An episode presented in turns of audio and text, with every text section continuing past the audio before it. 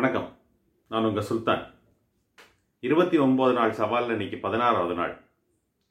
இன்னைக்கு நம்ம என்ன பார்க்க போகிறோம் அப்படின்னா இபுக்ஸ் குழந்தைகளுக்கு இபுக்ஸ் வாசிக்கிறத பற்றி பார்க்க போகிறோம் முதல்ல இபுக்ஸ்னால் என்ன அப்படின்னு பார்த்துருவோம். இபுக்ஸ்னால் எலக்ட்ரானிக் புக்ஸ் அதாவது நம்ம சாதாரண புத்தகங்கள் வந்து பைண்ட் பண்ணி பேப்பர் வடிவில் இருக்கும். எலக்ட்ரானிக் புக்ஸ் வந்து நம்ம எதில் வாசிக்கலாம் அப்படின்னா கிண்டில் கோபோ இதெல்லாம் இபுக் ரீடர்ஸ் இது போக கம்ப்யூட்டர் இருக்கு. நம்ம டேப்பில் யூஸ் பண்ணலாம். ஸ்மார்ட் ஃபோனில் யூஸ் பண்ணலாம். இதுதான் புக்குக்கும் சாதா புக்குக்கும் உள்ள வித்தியாசம். இதில் உள்ள பெரிய ஒரு அட்வான்டேஜ் என்ன அப்படின்னா நீங்கள் ஒரே ஒரு சாதனம் அந்த எலக்ட்ரானிக் டிவைஸ் ஒரே ஒரு டிவைஸ் ஒரு டேபோ ஒரு ஸ்மார்ட் ஃபோனோ இல்லை ஒரு கிண்டில் ரீடரோ இது ஒன்று வச்சுருந்தா அதில் நூற்று கணக்கில் புக்ஸ் வச்சுக்கலாம்.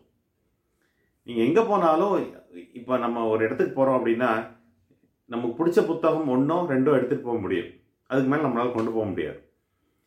ஆனால் இதில் அந்த ஒரு டிவைஸில் வந்து அவ்வளோ புக்ஸையும் வச்சுக்கலாம். இதுதான் அதோட பெரிய அட்வான்டேஜ் சரி சப்ஜெக்ட் வரும். இப்போ வந்து குழந்தைகளுக்கு இதனால் என்ன நன்மைகள்?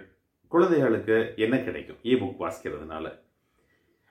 இ புக் வாசிக்கும் போது அந்த இ புக்கில் வந்து நிறைய படங்கள் வரும்.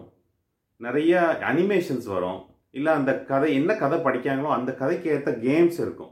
ஸோ இதெல்லாம் பார்க்கும்போது குழந்தைகள் வந்து ரொம்ப ஒரு இன்ட்ரெஸ்டோட ஒரு குதூகூலமாக வாசிப்பாங்க.